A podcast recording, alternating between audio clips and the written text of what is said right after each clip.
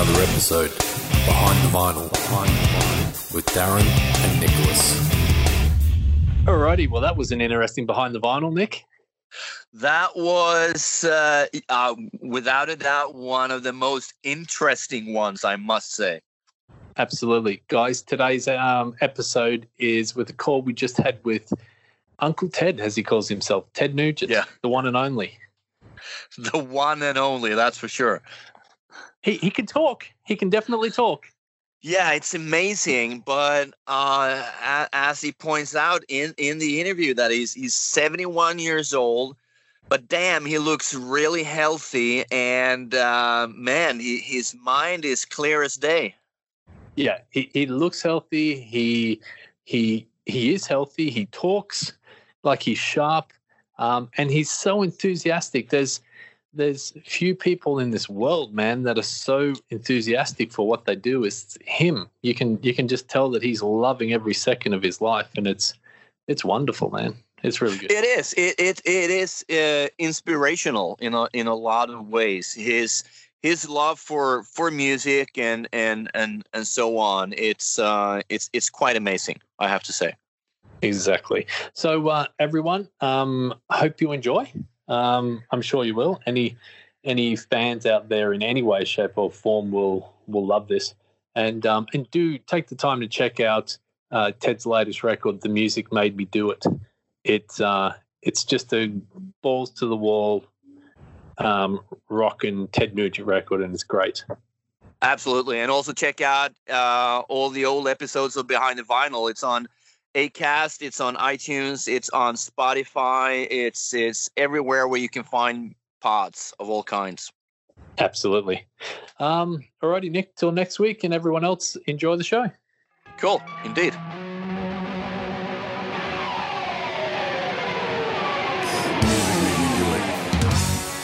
Oh, Okay, how do I do? Ted. Huh? Yeah, can you guys hear me? Yes. Absolutely. Swear to God, can you see me? I can Yes. See ya. You're looking good, Well, greetings to Stockholm, Sweden. Are you guys in Stockholm, Sweden? We're in Yes. Stockholm. Absolutely. Wow. How do I make this bigger? Because these guys are really good looking. I want to get a good look at these guys. I hope you're already recording this because this is all the good stuff. You know that, Yes. don't you? It's on. We are. It's on. All right, good. Well, I got to tell you, I am Ted Nugent and I am behind the most important vinyl in the world. I'm just saying, because if you want the sexiest animal breeding soundtrack in the history of dangerous guitars, I'm your boy. we, we, just said we could literally do 17 shows with you. Every album, um, every album we could cover with you easily. Well, God bless you. Thank you very much. But let's start off by saluting those unbelievable world class musicians that I have always had at my side. If you list my bandmates, I think, gentlemen, I think God loves me more than he loves you because God sent the most unbelievably gifted and equal to their gifts. And the, the reason we uh, can embrace and appreciate their gifts is because of their work ethic. All the guys in my bands, from the Lures, actually the Royal Highboys in 1958 in Detroit, and then the Lords, who won the Battle of the Bands in 1963, um, we kicked ass on everybody. And I was only, what was I, 13 or 14 or some damn thing, um, maybe going on 15. But we already had that throttle, that that pulsation, that that raw primal urgency that Chuck Berry and Bo Diddley and Little Richard taught us. Um, but then you go to the Amboy Dukes, and those I can name every musician who I've ever had at my side. And then the solo stuff, and then the damn Yankees. And today, in 2020, if only the pandemic would back the hell out of here uh, with Greg Smith on the bass guitar and Jason Hartless on the drums. Uh, it, it's the best music, the most intense, the tightest, the most important of all, the most fun music with Greg and Jason. They're they so represent the the superhuman dedication to the music that I've always had in every every musical atmosphere that I have done the swan dive into. So I, I'm sure that's why it touches you guys. But you you must agree that my identification and articulation of what we all love, whether it's my music or other people's music, but especially my music, um, that I just explained it perfectly, didn't I? Absolutely. Absolutely. But I, I, remember the first time I actually saw you live because born and raised in Australia was when you Australia, had... the outback, man. I want to go to Australia and shoot some damn bush bulls. you should. Um, you had Tommy Clufetos and uh, Marco Mendoza. Unbelievable. Tommy Clufetos and Marco Mendoza. That it, it, must have ripped your head clean off. Are those guys absolutely superhuman or what? I, I've, I've always said you can never get a better band than that. However, you keep kind of you, you keep matching it, and you've done it again here. Like, uh, like, dude, Jason is 25 years old, right? Well, he's only 20. I think he's going on 24. I hired him when he was just turned 20. But that's a, I got to tell you guys, that's a perfect example of that Detroit spirit. Yep. What I was, I was on the phone with Mitch Ryder last week, and oh. band The Lords opened up for Billy Lee and the Rivieras at the Walled Lake Casino in October of 1961. Uh, and my band, the Lures, were the opening band, and then Gene Pitney. Gene Pitney was on stage, and then a brand new Detroit group called Martha and the Vandellas. Nice. On, and then Billy Lee and the Rivieras came on. Now, eventually, they changed their name to Mitch Ryder and the Detroit Wheels. But what I saw from Johnny Badanjek on drums, who played with me on Shut Up and Jam, Johnny Badanjek, remember that name. All drummers worship hmm. Johnny Badanjek and do yourself a favor, listen to Jenny Take a Ride by Mitch Ryder and the Detroit Wheels. And I dare you to find a more soulful, sexy pulsation than what Earl Elliott on bass, Johnny Banajic on drums, Joe Kubert on rhythm guitar, ES335 or Cherry One through a Fender twin amp, and Jimmy McCarty on a Gibson Birdland through a Fender twin amp. Are you kidding me? So I watched these five animals, and they were just teenagers. And I thought my band, the Lords, were the only guys that did that. What you listen to on Motor City Madhouse or on the new album, Big Fun Dirty Groove Noise. What the hell kind of music is this? And and when I watched that day in 1961, and we did a number of gigs with them. To this day, what is it? What is it? 60 years later? I think it's almost 60 years later. Gentlemen, Darren, Nick, the world who loves music, for Ted Nugent to be able to look you right in the eye, and I am, and tell you that my tour in 2019 was the most gratifying, and again, the most important word, fun, tightest, energized, musically authoritative with Jason Hartless bringing that Detroit thing. And Jason studied under Johnny Badanjek, and Jason studied under J- Tommy Clufetos. And remember, Chad Smith, who was what kind of animal is Chad Smith? He was born in Detroit, so he brought that with him no matter where he went. So I could keep you here for a hundred days with stories of why you love the music like you do, because I was there when we took what Chuck Berry and Bo Diddley and Little Richard invented, they invented it, yeah. and it, it it imprinted on us like a mother goose on a gosling, and I can follow the scent trail through the swamp. So I, I appreciate so much that you guys love the music and that you've invited me here on this uh, uh, behind the vinyl campfire to to and obviously good luck shutting me up because because you can tell you can tell it's 71. And I, by the way, I'm soaking wet. I just got in from doing my chores and training the dogs. I washed my trucks and I went around the property. And I think I get, I think I get about 150 yards to the gallon in my Ford Bronco just to piss off Al Gore. But anyhow, my point is, is that I played my Gibson Birdland this morning already. And at 71, because I've been clean and sober for 71 years, that purple rim purple rimmed penis radar of my life. My whole life is like a purple rimmed erect penis. It's very touchy and susceptible to the most minute stimuli. And I still live that at 71. And is that not is that not the ultimate gift that God could possibly provide a person that loves the music like we do? I'm a lucky son of a bitch, man.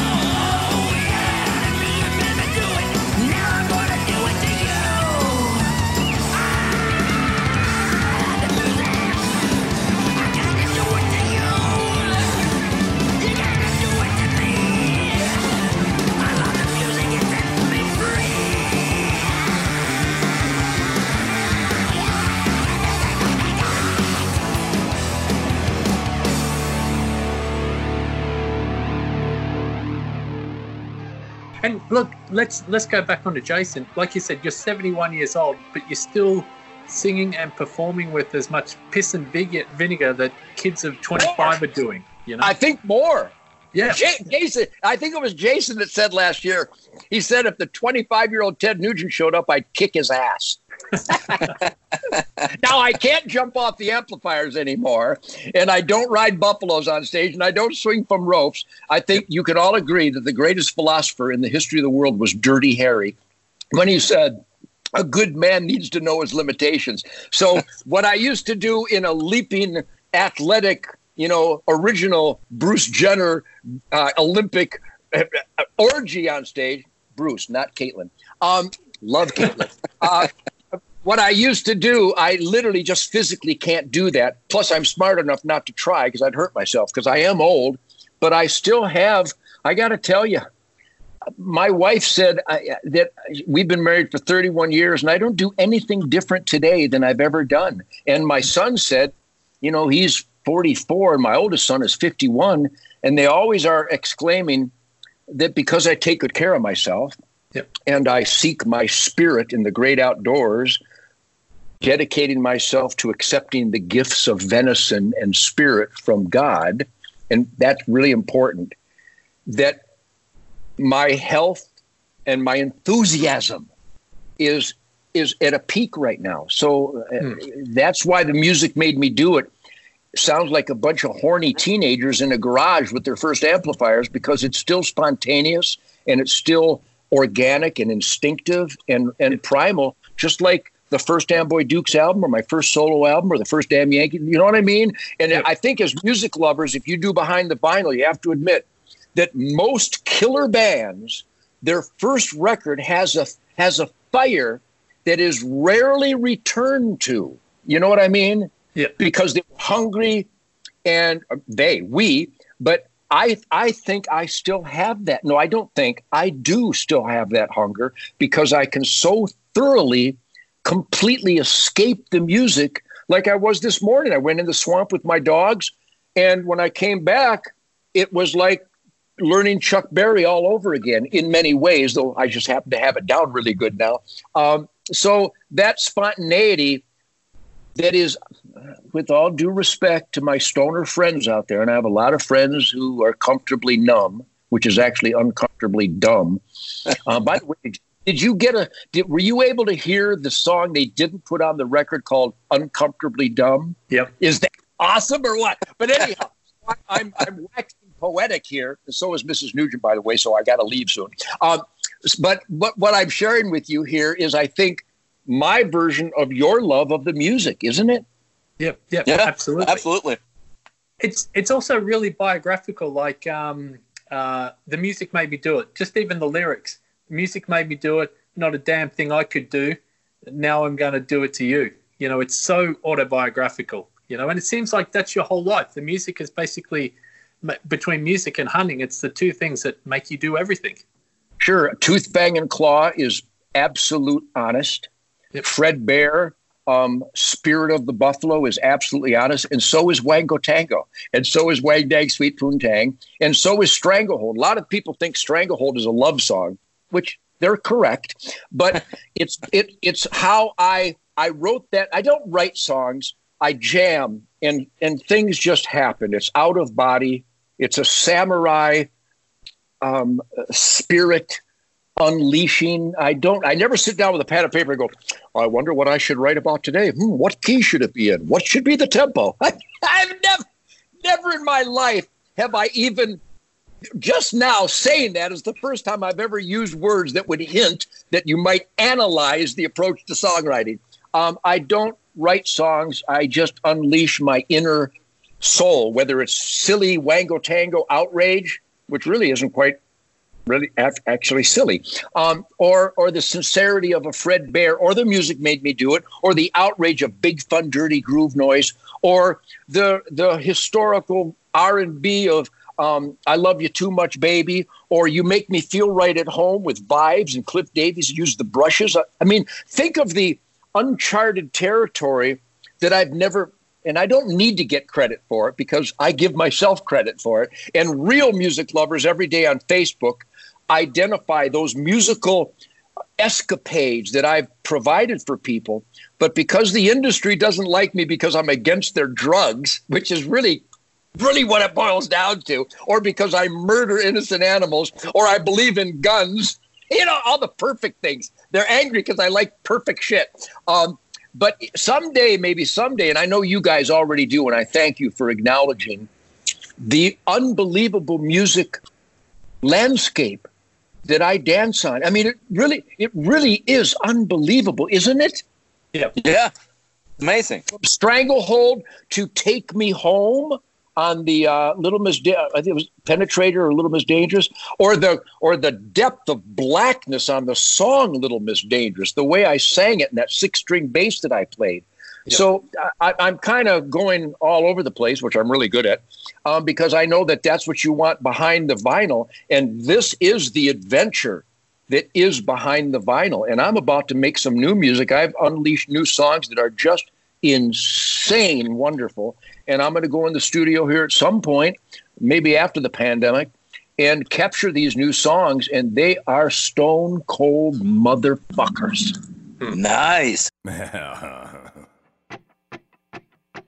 I love you too much, baby. I love you all the time. I love you too much, baby. I love you all the time. I love you so much, baby.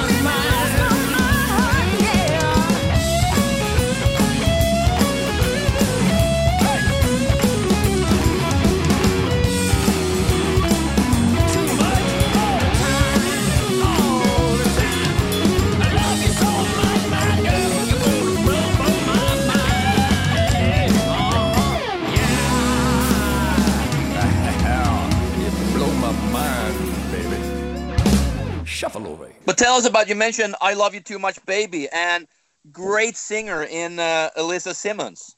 Unbelievable. Another example of the quality of uh, talent that I'm surrounded by. That was a Michael Lutz idea. And of course, Michael Lutz has co produced a bunch of my albums with me. And he is the author of Smoking in the Boys' Room. He's the founder Yeah. of uh, uh, Brownsville Station. Just again, a global historical musical force is Michael Lutz.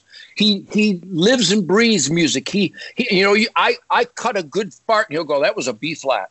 Um, you know he really really lives and breathes music uh, while remaining um, raw and and a kid in his enthusiasm for the origins. Again, I reference Chuck Berry and Bo Diddley all the time because they founded all this.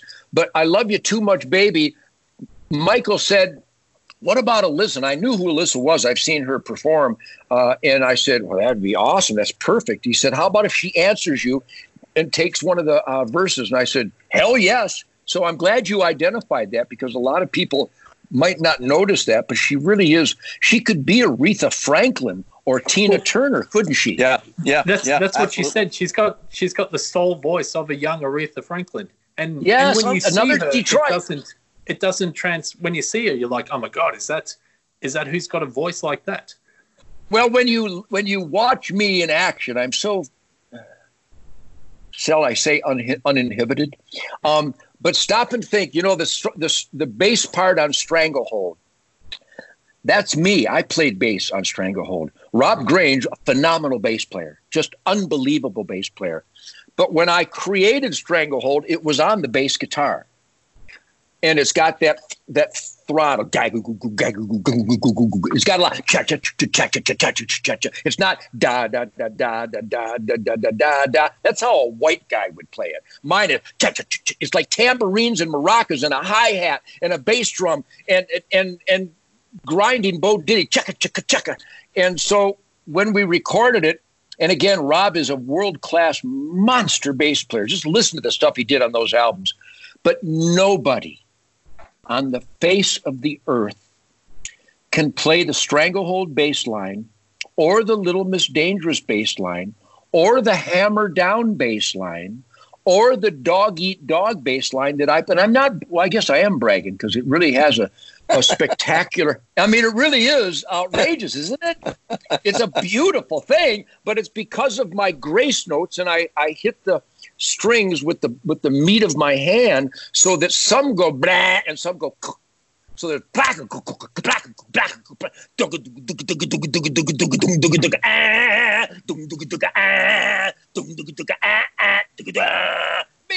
Nobody else can play that shit. Um, Greg does a phenomenal job, but I played bass on a whole bunch of those songs because of it's my baby and i'd like to mm. dress my baby the way i want to dress my baby and when i'm done dressing my baby it's really good utilitarian effective good looking clothing whether anybody likes it or not. And everybody who does love music they do like it a lot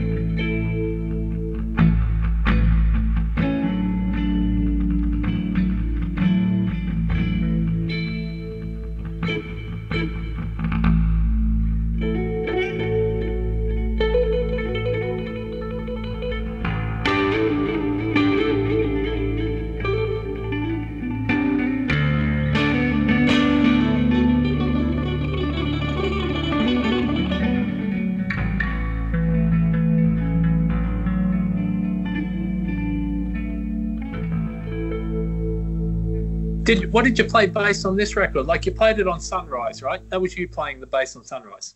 Yeah, that's a phenomenal old classic Fender Bass 6. It's a. Fender six string bass from 1962. I have a 62 and a 64 that I got from a great man named Tony Dukes. And you should pursue who Tony Dukes was because he got Billy Gibson his first 59 Les Paul, Billy Gibbons, and he got me my first 58 and 59 Les Paul. Tony Dukes, God rest his soul, he got into the drugs and the alcohol and he died too young, just like Steve Farmer. You know, Steve Farmer, the Amboy Dukes, died yesterday.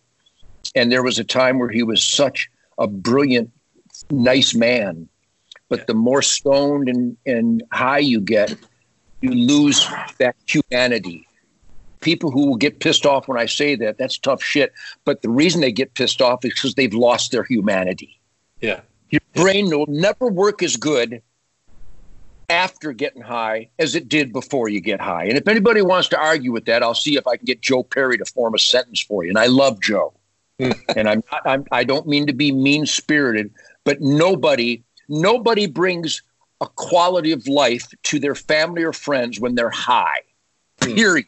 Point being that that I've always focused on the the soulfulness of the music. And so when I when I when I play the bass guitar on a song, it's because as as awesome the best bass players in the world have been at my side, from certainly Rob Grange and and Greg Arama, God rest his soul, and certainly uh, Marco Mendoza and Johnny Gunnell and Michael Lutz and Jack Blades. I mean, they're all phenomenal. Uh, more pure musical than I am. But I think that's my that's my gold card. I am effectively musical, but I'm also reasonably uh, dissonant. You know what I mean? You, Yep. you can play perfect, like Steve Marriott. Watch the last days of Steve Marriott when it was just a three piece and he was playing that Gibson through a Marshall amp. And can Eddie Van Halen do what Steve Marriott can't do? Yes. But guess what? Steve Marriott did stuff that Eddie can't do. You know, and I'm not knocking anybody or trying to compare them, even though I just did. But there's a there's a an edge clash thing to not trying to be perfectly musical. The, I mean, think of what Little Richard did screaming. And when Paul McCartney tried to be Little Richard, and he did, he he he he literally, you know, delivered Little Richard. But their best stuff was, you know, instead of a nice note, ah! veins popping off the forehead.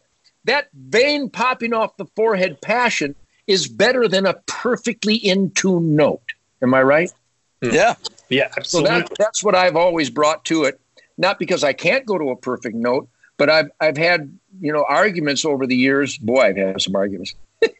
Can you imagine arguing with me? I'll kick your ass. Um, where they go, you know, that wasn't quite in tune. And I went, I know, but listen to it. You know, um, some of the best shit in the world wasn't quite in tune, but it's so visceral, it's so raw and animal that you do, you don't want to fuck with this. Look look at the the police, their first album.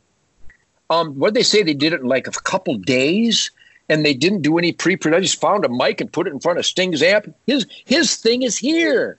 It's not wires. It's not in the controls. My thing is here. It's not in the technology. And that's where Michael Lutz and all my best producers. I was listening to Little Miss Dangerous the other day. Dear God, that's Michael Verdick. Um, and he was tuned into what is the musician delivering.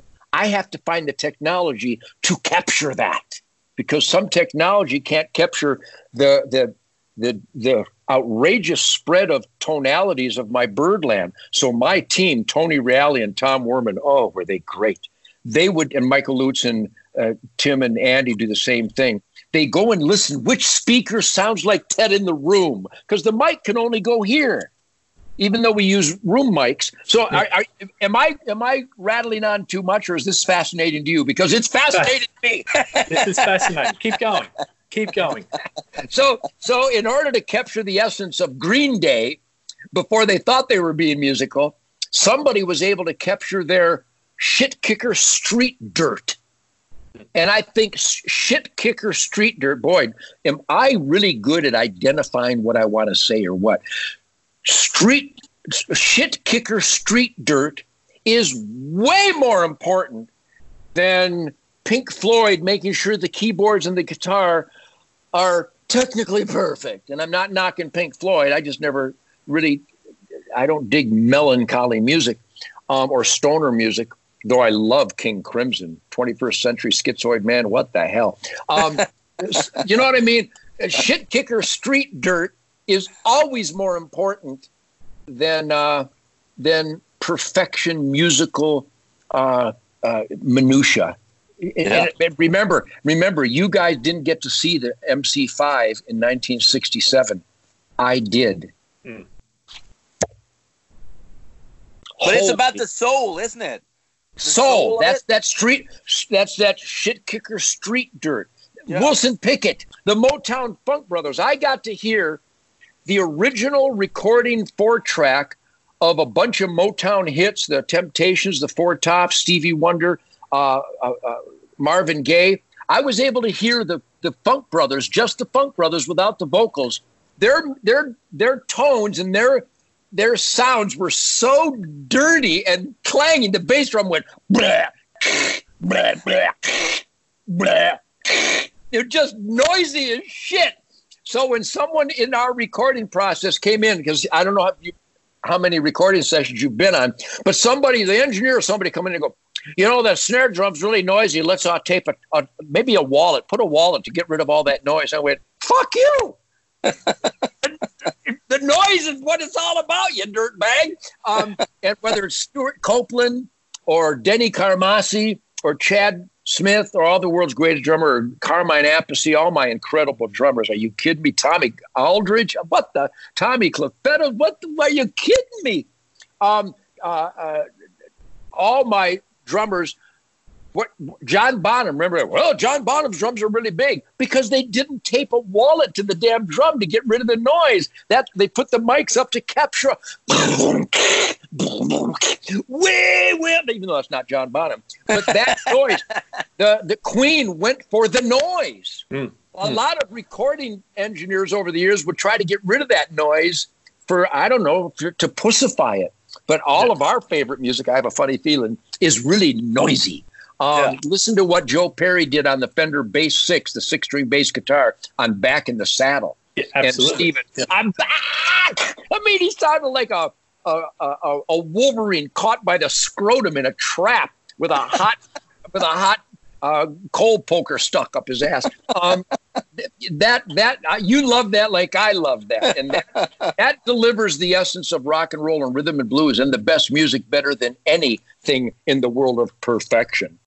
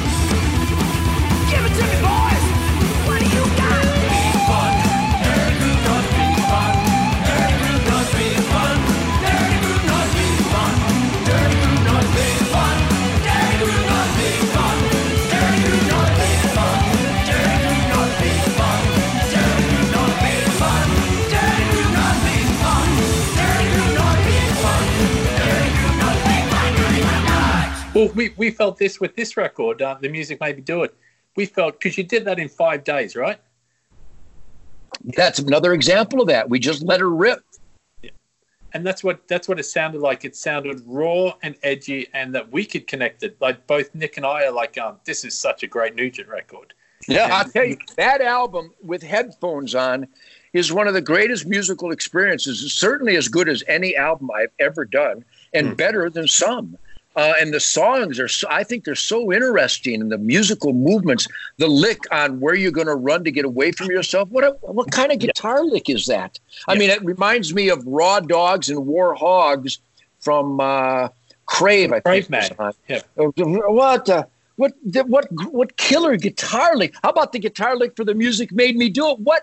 Who comes up with shit like that? And I got a new song called. I mean, uh, just leave me alone. I wish I could deliver it over the, the computer, but I got a new song with another guitar lick that is like just what the doctor ordered meets stormtrooping meets uh, uh, I don't know it, it meets uh, uh, Long Tall Sally. Uh, but I got these. My my my life comes out in guitar patterns that are excitable, and the Chuck Berry Little Richard fan demands that I create, and and I do on a daily basis. It's really unbelievable. Is it is it still important for you to uh, to to get rid of that music out of you, to put it on, to to make records and all that kind of stuff? Is it still important to get it out there to everyone? Absolutely. Um, in spite of the fact there is no music industry, which is just a heartbreaker.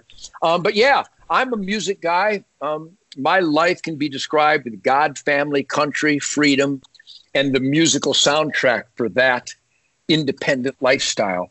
Um, so the music, it's not something that I can give or take. It, it, it's like breathing. It's like eating. It's like getting my bow and arrow and and mining the spirit m-i-n-i-n-g like you're like you mine coal and gold from the ground i need to mine and cultivate my spirit so that i can and that's the origins of zen. It's the origins of the samurai uh, superhuman uh, animal. And archery really does define that. And my guitar playing is the same thing. And i got a buddy who's a welder who it's that's the same thing. And I think if you are the absolute best you can be, which I, I, I dedicate myself, I sacrifice, and I take risks to achieve as close to perfection as I can.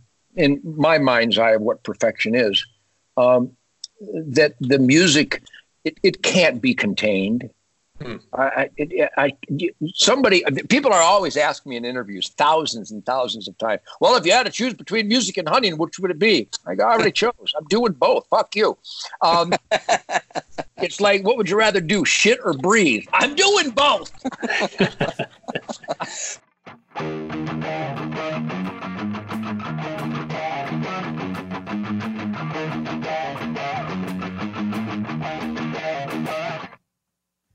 heard it all before, but I'm gonna say it again. Time is running out. The means justifies the end. Everybody knows you gotta, gotta make your stand.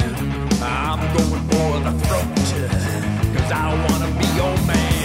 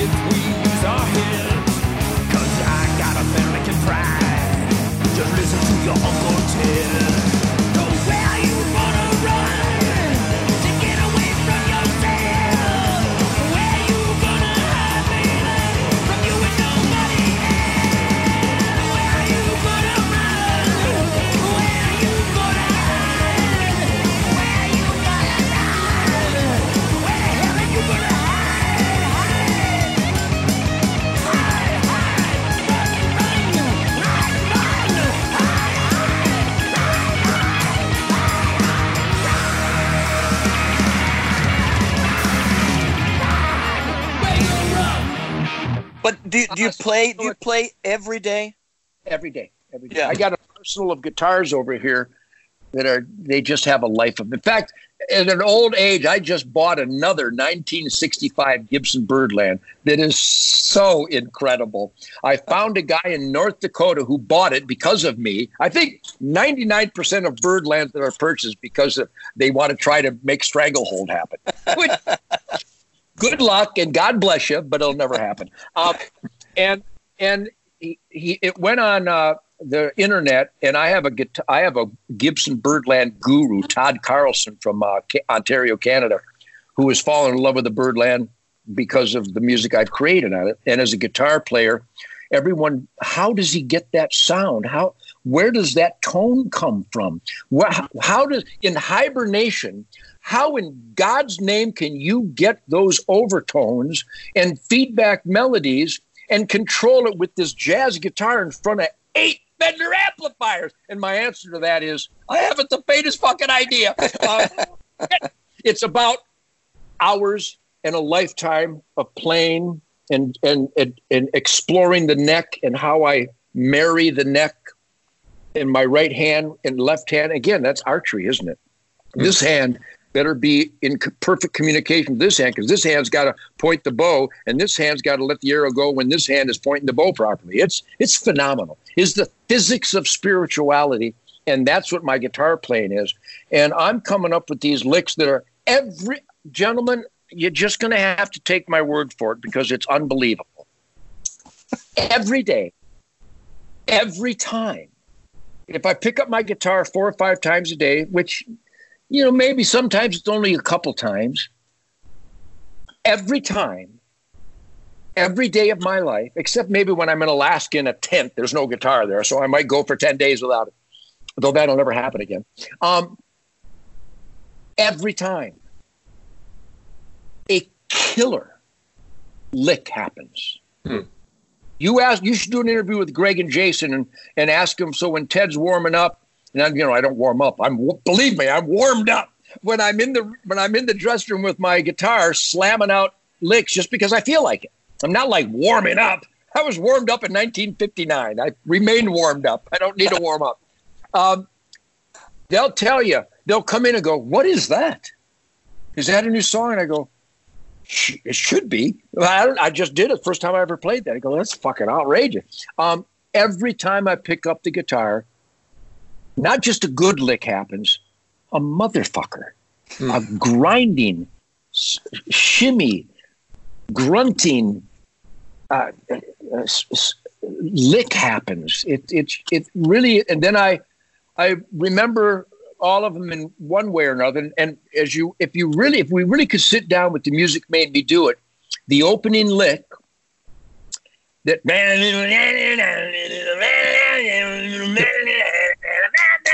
who would have come up with an E flat chord in the middle of that? It's perfect. Um, and then everybody loves the groove. You gotta get. I mean, those licks came all separate. Um, you could not fantasize the G with the open G to the F with the open G to the E minor, the open G to F with the open G. I played that lick in the dressing room, and I, one of the guys might have said, "That's awesome. What is that?" I, don't know, but it's awesome. And then I ran it, was a totally different day. And that's an awesome lick. You got to do something with that. I go, "Yeah, it is an awesome lick. I will do something with that." And then the those three different licks, and then of course it's all go go go go go go go go go go go go. They work perfectly together. For example, when I in Stranglehold, which was a jam session that started in 1967, and we con- constantly dicked around with it forever, and I finally put it into a song form loosely for the Ted Nugent solo album. I said with Rob on bass guitar, he's such a genius bass player. I said, let's jump down to F sharp, and I want a bass solo. And everybody went, ah, come on bass solos aren't cool, man. I went, well, you're going to make one that is. We're going to F sharp and you're going to do a fucking bass solo. Now just shut the fuck up and record this. and he did. He went out, worked out that awesome, timeless, historical, lyrical bass solo. Hmm. So when I have a hunch, yeah, it's my baby. If I want to put a camouflage diaper on him, shut the fuck up. I'm putting a camouflage diaper on him. Um, so luckily, my team, even though there's resistance occasionally, I, I think I can explain myself efficiently to convince them we should probably go to F sharp and do a bass solo. And gentlemen, it is if you watch some of these uh, black hip hop guys where they analyze old songs, um, they give their take on old songs. A bunch of these guys have been exposed to Stranglehold the first time. They're wearing the headphones and Stranglehold starts, and they're just blown away with the groove. How, how can you not be? But when that F sharp bass solo comes on, they all go, fuck. So these are the kind of things that when I believe in something, you best get out of my way. If a house gets in my way, I'll burn the fucker down. Love it. Love it. I just want to go hunting, baby.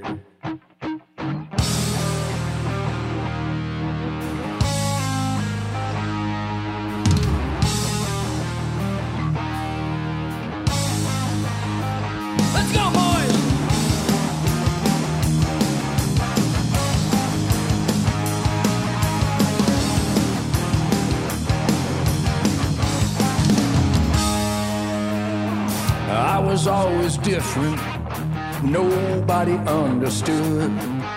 I didn't play follow the leader, cause I was always in the woods. They hadn't invented peer pressure yet. It seems I stood alone. But my daddy had a vision love, family, and a home. Yeah, but the punks used to laugh at me. They said, How can you rock and not get high?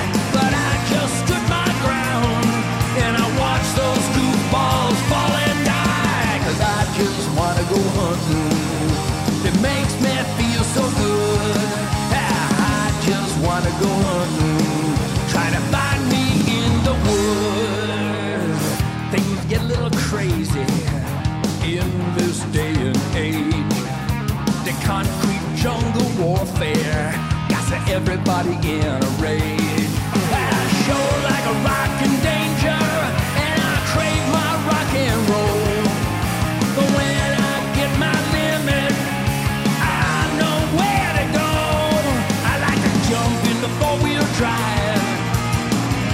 the dogs and the family. Cause I got the feeling live with the wild life where I can breathe. And I just wanna go hunting. Makes me feel so good. Yeah! I just wanna go hunting. Try to find me in the woods. Yeah, I'm slipping away. Looking for a new sunrise. I'm feeling okay.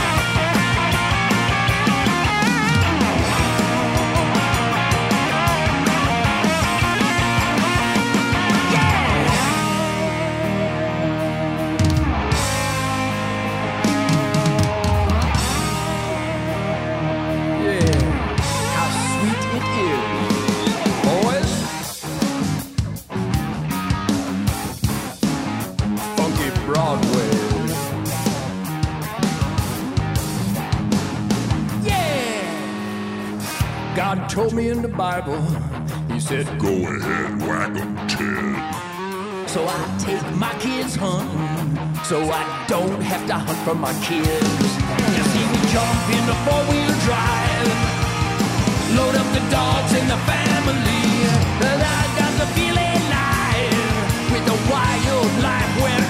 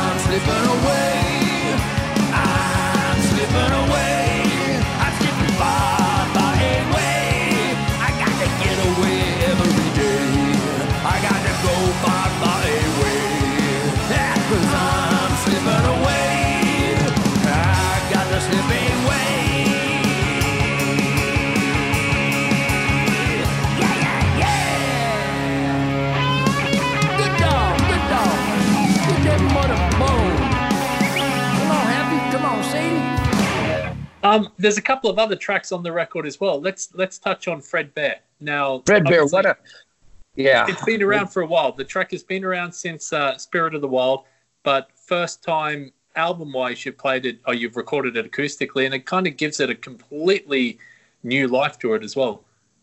Well, that what a story that is. Um, Fred Bear was a, a great friend of mine. He was the modern father of bow hunting. He was born in I think 1902, and he moved to Michigan from Pennsylvania. Got interested in handcrafting bows at, at that that pre-industrial revolution, you know, manifest destiny of of culture in those early 1900s. And he started he fell in love with it because they found the last of the Yahi oh i could keep you here for a couple hours just telling you the story of fred bear but when i was born when i was born in 1948 my dad was already a follower of fred bear and many people were picking up the bow and arrow instead of the long range rifle which was developing exponentially for more deadly effectiveness at longer ranges which is a great discipline itself. Marksmanship is a great discipline. But fred promoted understanding your relationship with the animals more intimately and and and handicapping yourself to not be able to shoot them at a long ways but challenge yourself to penetrate the impenetrable radar of prey animals that God created for you not to get close to because the awareness of a deer his sense of smell and hearing and sight is nothing short of miraculous. They have a sixth sense where they can just tell when I'm getting out of bed in the morning. Um, and so Fred promoted learning more about our relationship with nature instead of just making it easier to kill an animal. Hmm. So a lot of men, a lot of people, especially after World War II, were looking for an escape from the horrors of World War II, and so a lot of people started picking up on that. And I get to, I get, I got to hunt with Fred eventually. But when I was born in '48, every kid got a BB gun, and you made slingshots. You went down to the woods and made a bow and arrow. There's just an instinctive, primal urgency of man to have a weapon to get food and protect himself with. That's really what that is. Um, and I was fascinated by archery. And then I finally got a little kid's bow, and it just exploded and and and snowballed, just like my music. Get a shitty guitar, fumbling, and then get a guitar that I could learn Chuck Berry music. And it was a parallel um, explosion between bow hunting and getting close to animals and hopefully killing one for the dinner table, and finding new uncharted territory and learning how to play music on the guitar instead of this god awful noise that you're guilty of the first few years. And when I met Fred Bear, I keep looking out the window because there's ducks out there. I'm checking out the ducks. Um, uh, I didn't know who he was. I was just fascinated with the bow and arrow. But I would meet this old man named Fred Bear on our annual hunting trips to northern Michigan. And by the time I was six or seven, I started realizing this is Fred Bear. This is like the Chuck Berry of of bow hunting, and so I became enamored with him, um, kind of like a, a, a Gaga fan, and it inspired me to pursue more efficient, accurate archery and stealthier uh, bow hunting techniques by the time I was 10, 11, 12. And then I befriended him. We'd actually meet him at his little shop, and we had chocolate milk and cherry pie at the Grayling restaurant. Um, and I was just in awe that a guy who is just addicted to the mystical flight of the arrow get to hang with the god of the mystical flight of the arrow. And when I moved to Chicago with my family, my dad was transferred in 64, and that's where I started the Amboy Dukes in 64. Um, I kept archery. I, I shot my bow all the time. And then I, when I graduated from high school, 67, I came back to Michigan and immediately went back and met Fred, reconnected with Fred Bear.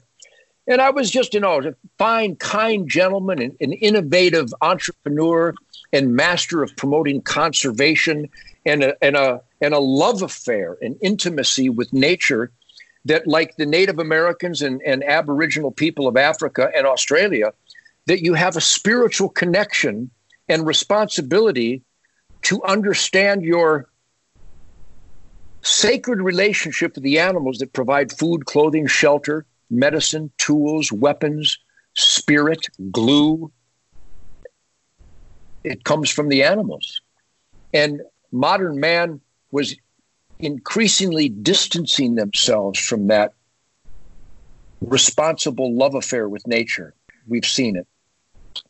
And so I hunted with Fred Bear every year and I'd, I'd give up gigs. I'd give up millions of dollars just to go hunt with Fred. and uh, I just loved the man. He was a kind, funny man. And in 1987, we walked down these beautiful, fiery fall colored trails of orange and reds and golds and a beautiful October day. And Fred was already on an oxygen tank because of his uh, experimenting with uh, the blending of wood and glass, fiberglass, to create his artistic recurve bows. They're pieces of art. And he didn't understand uh, inhaling some of those uh, spores of that procedure. So we had a little oxygen tent tank that he walked around with, and he was big, tall, six foot six guy, skinny, lanky guy, funny guy, a just kind guy, a real gentleman. And uh, he told me that he had heard the criticisms, the the attacks that I was getting because I murdered innocent animals, and even people in the hunting industry hated me because I had too much fun. Oh, he's being disrespectful. And I go, disrespectful? He's he's excited. He's shooting flaming arrows on stage. Show me a better uh, demonstration of archery to get young people interested in archery than Ted Nugent shooting flaming arrows on stage, you dirtbag. so Fred said, ignore your critics. I love what you do. He said, every sporting event I attend, and he's Fred Bear, he's the god of bow hunting. He said, every sporting event I go to, all anybody wants to know, anybody under 50, is do you know Ted Nugent? Because I had displayed and and articulated the discipline of of archery control to more people than the entire industry had. I mean, you go back to my all my interviews. I think I don't think there's ever been an interview where I didn't mention the mystical flight of the arrow or the soul cleansing of my bow hunting lifestyle. Hmm. Why, that confuses people is a, is a direct result of people thinking that comfortably numb is is somehow a good choice in life. Um, so Fred thanked me and he said, "You keep doing what you're doing." He says, "You're touching people and introducing more bow hunters and archers." than this industry could possibly ever impact. Those were his words. Well, that next March, next April, he died. And it was really hard. It was really painful. My mom had just died recently. And, I, and I'm a full, alive guy. So, as outrageous and fun as I can be, I can also be as outrageous, hurt, and, and, and heartbroken. Well, I got up one morning and instead of doing my chores, I picked up the guitar and that haunting pattern came out. And I sang the song.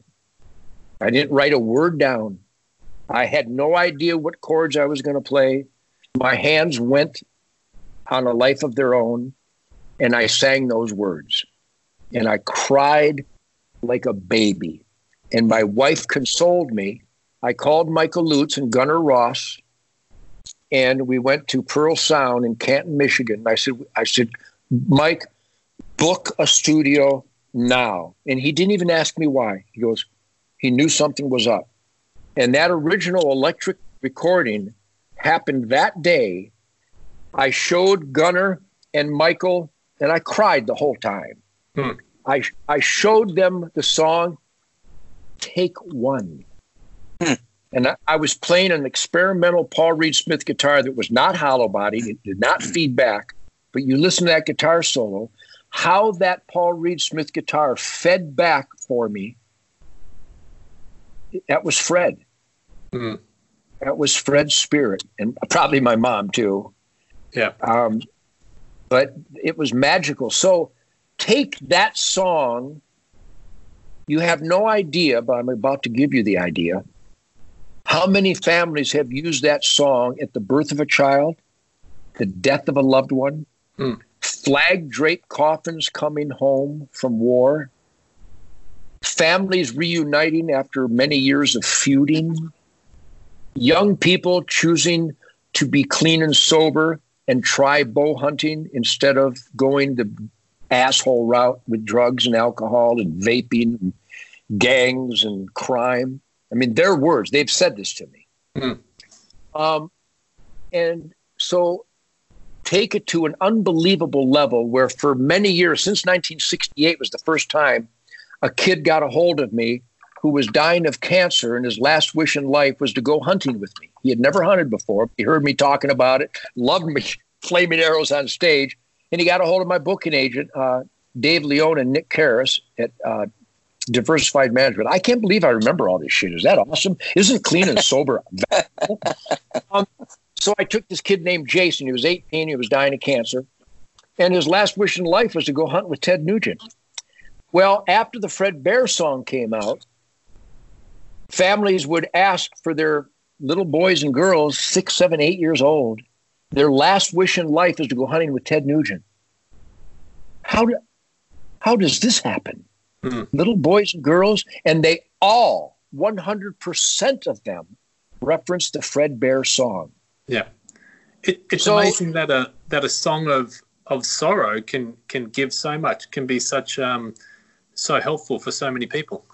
and it re- and so the the acoustic version was an inescapable uh, power that around a hunting campfire you can't have an electric guitar. Hmm. And I bought an acoustic guitar and played this song for these little boys and girls, and they'd smile, and the parents would have to leave the campfire because they would just cry their eyes out, and I'd have to summon a power that is otherwise unnecessary or unattainable to not cry when I'm playing the song for a little boy or girl who's dying. Hmm. And I'm getting emotional right now telling you about this. But stop and think of a child who wants the Motor City Madman to take them on a hunt before they die and want me to play Fred Bear. Hmm. What what is what I'm really good at identifying and explaining everything. And I could try to explain that, but I don't think I really can. Is that not phenomenal? Hmm. Is that It's Is it's amazing. mis- it's mystical. Yeah. I could tell you, I could keep you here with thousands of stories. And I could tell you thousands of stories how people have made babies to stranglehold in Little Miss Dangerous, um, which is a phenomenon to itself.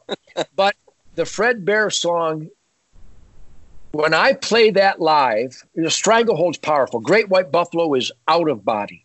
All these songs, Free for All, Dog Eat Dog, uh, Motor City Madhouse, um, Raw Dogs and Warhogs, Hibernation, Good Friends and a Bottle of Wine, uh, all these un- Cat Scratch Fever, Wang Dang Sweet Poontang. The music made me. I mean, all these songs. Crave. We play Crave, and everybody sings the lyrics to Crave because it's the it's the lyrics to a shit kicker's independent life.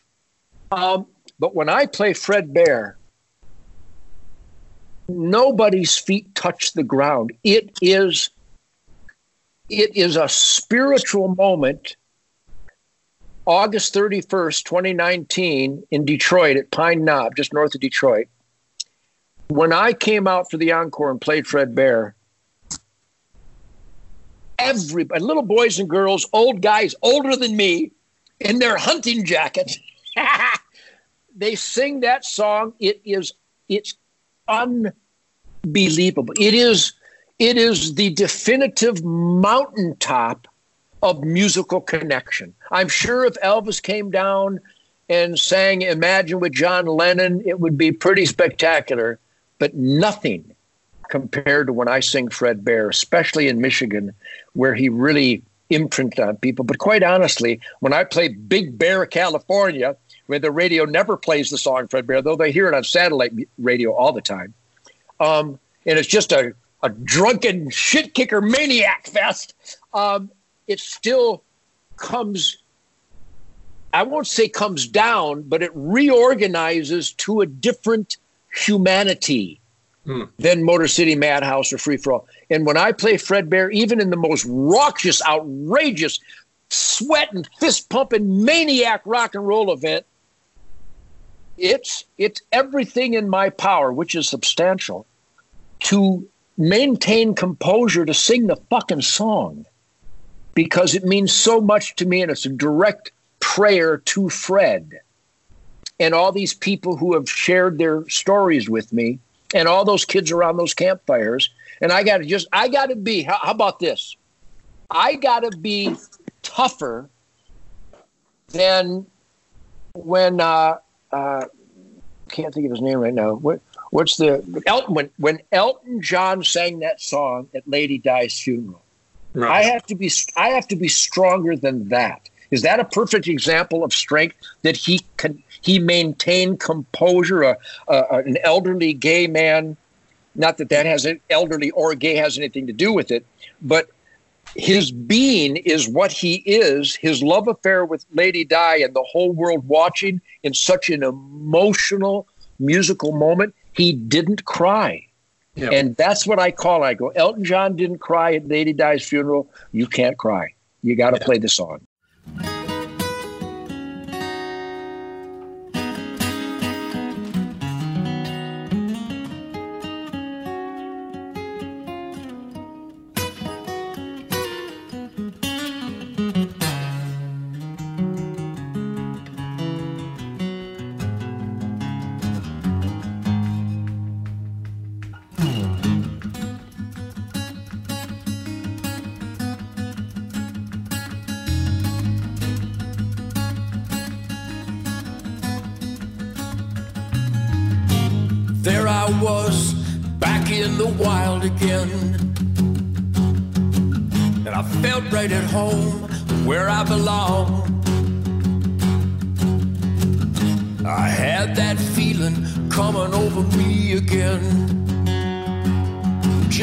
It happened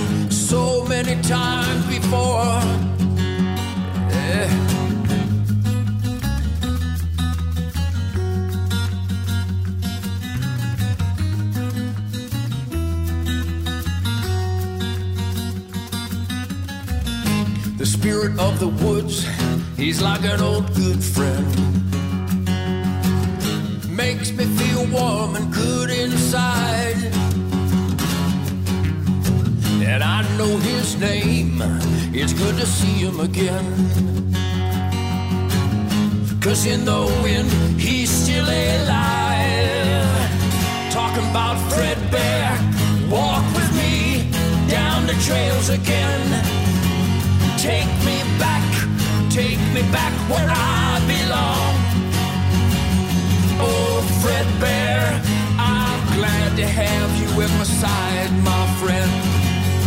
And I will join you on the big hunt before too long. Before too long.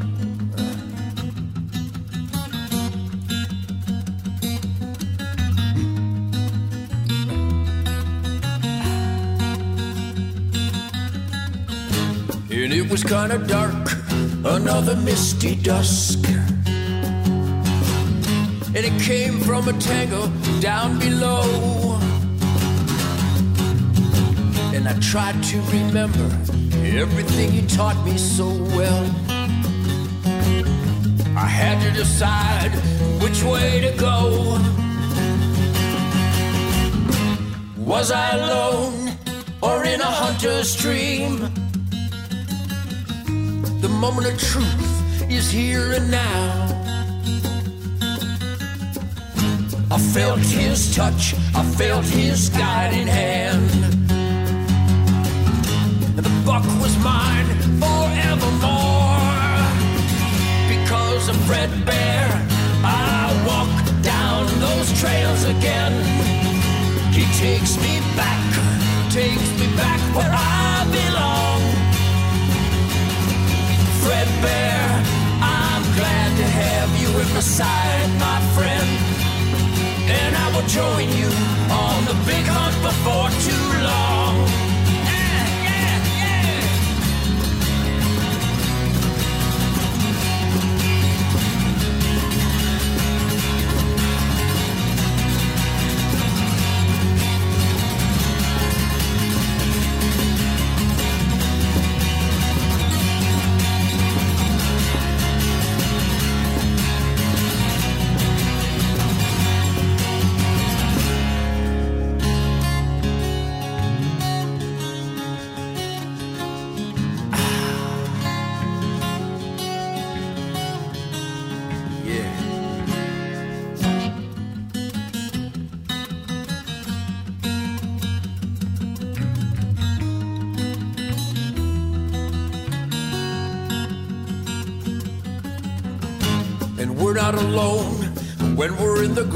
Outdoors.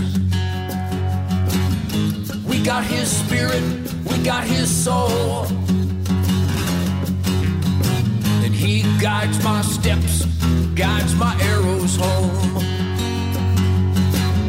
The restless spirit forever roams, and it roams a threadbare when I walk down those trails again. He takes me back, takes me back where I belong. Fred Bear, I'm glad to have you at my side, my friend.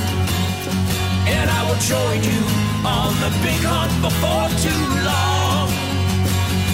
Cause in the wind, he's still alive. In the wind, he's still alive. In the wind, I can hear, I hear Fred Bear.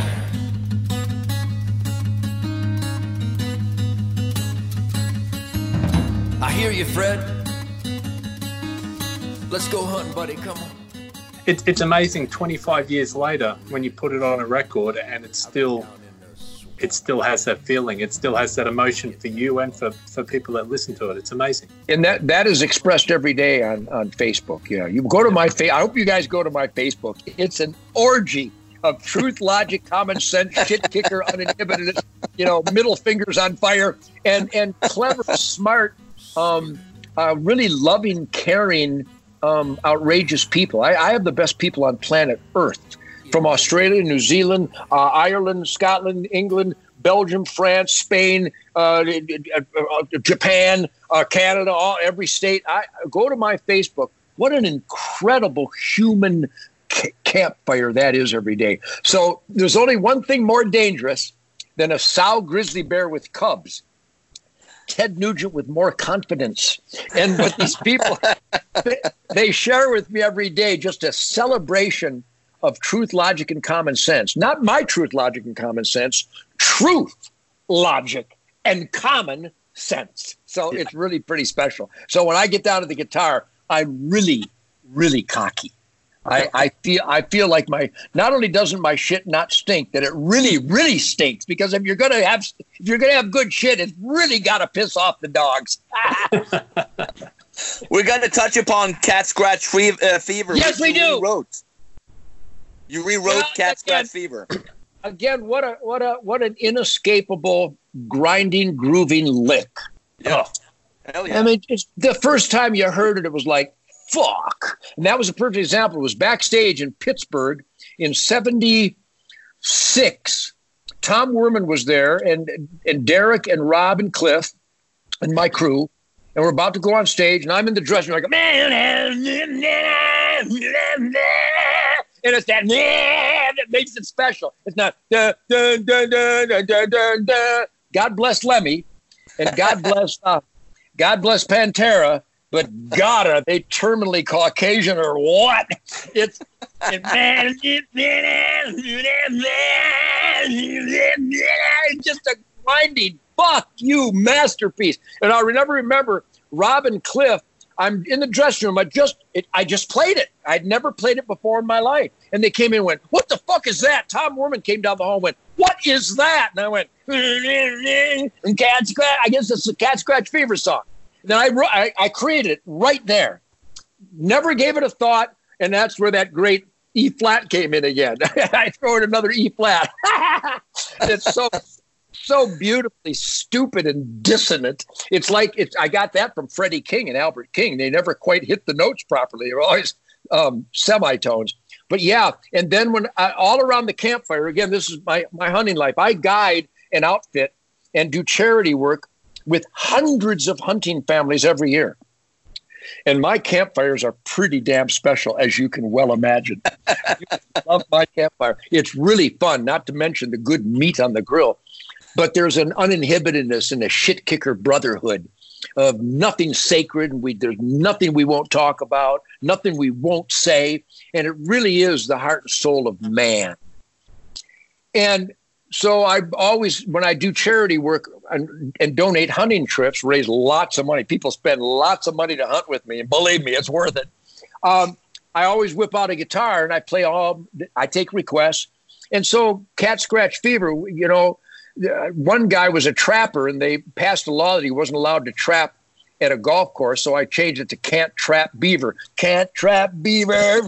So I'm a creative son of a bitch, so I can improvise, adapt, and overcome. And backstraps are that sacred morsel of uh, of uh, upper loin on the top of the deer skeleton, and it's sacred, delicious flesh.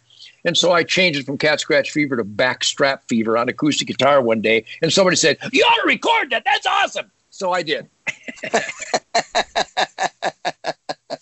So have, have you been playing it as as Backstrap Fever?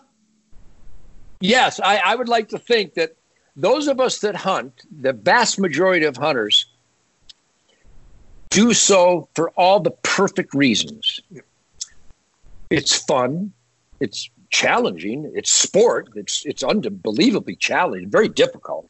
You got to get up early, you got to go to the swamp, you got to use the wind, you got to have the sun in your back. I mean, you got to figure out where these elusive animals might go by and you can shoot them and you got to practice so you shoot them good.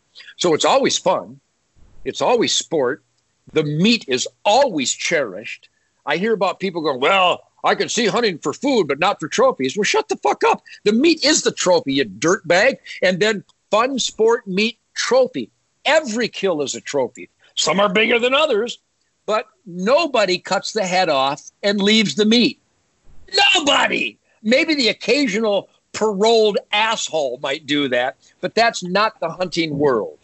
Um, and so the backstrap is like one of those terms that is universal and ubiquitous in the hunting world that we love the backstrap because it's the best piece of meat. For example, I kill over a hundred deer every year. There's a snake across my pond. I should jump out and shoot that snake. Anyhow, you're lucky. I'm not shooting that. Well, actually, I'll shoot him later. Um, I donate hundreds of deer to soup kitchens and homeless shelters and charities. And stop and think for a moment. The people that would want me would ban that.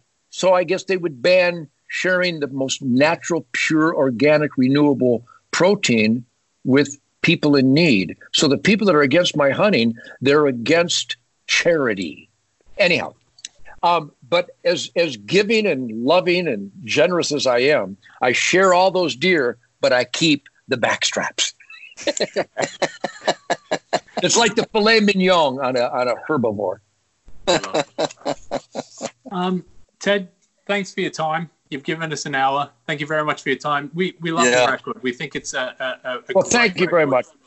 and I love that you love the record and that you're interested and you celebrate it enough to get a hold of me because, uh, again, Jason Hartless, Greg Smith, Michael Lutz, the Andy and Tim, everybody involved are the best people in the world that are so dedicated to the music that we love and continuing what those black founding fathers created, going back to Howlin' Wolf and Muddy Waters and Lightning Hopkins and John Lee Hooker and how Chuck and Bo and Little Richard and Jerry Lee Lewis and Elvis and his band, how they took it to that next step and how the Stones and the Beatles and the Kinks and the Who took that American black music and did their their reverential touch to it.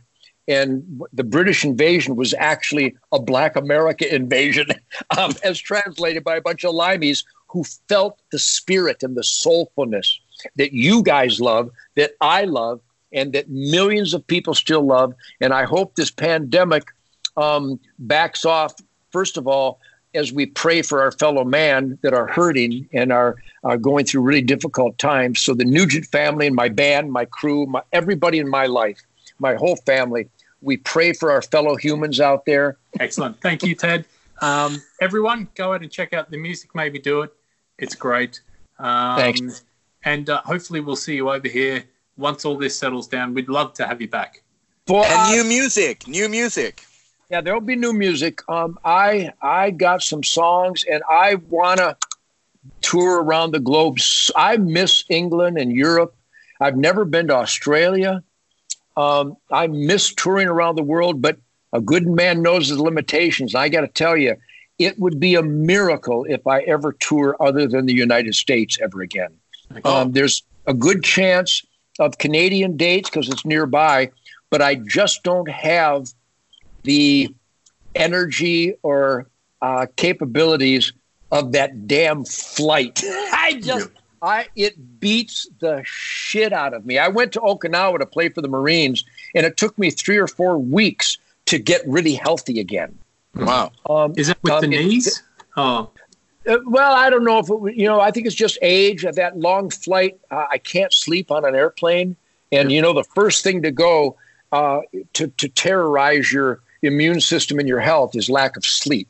Yeah. Um, so I, I again, I know m- what my limits are, and I'm not taking any drugs to to mitigate those conditions.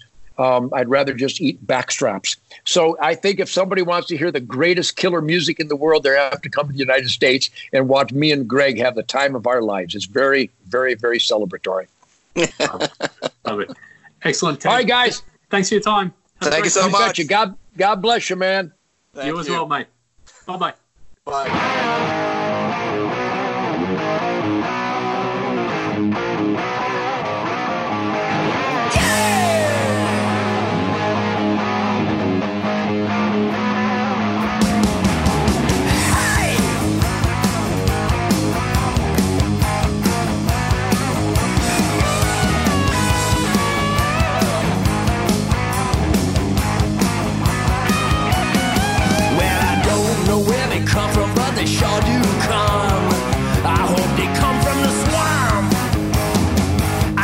box.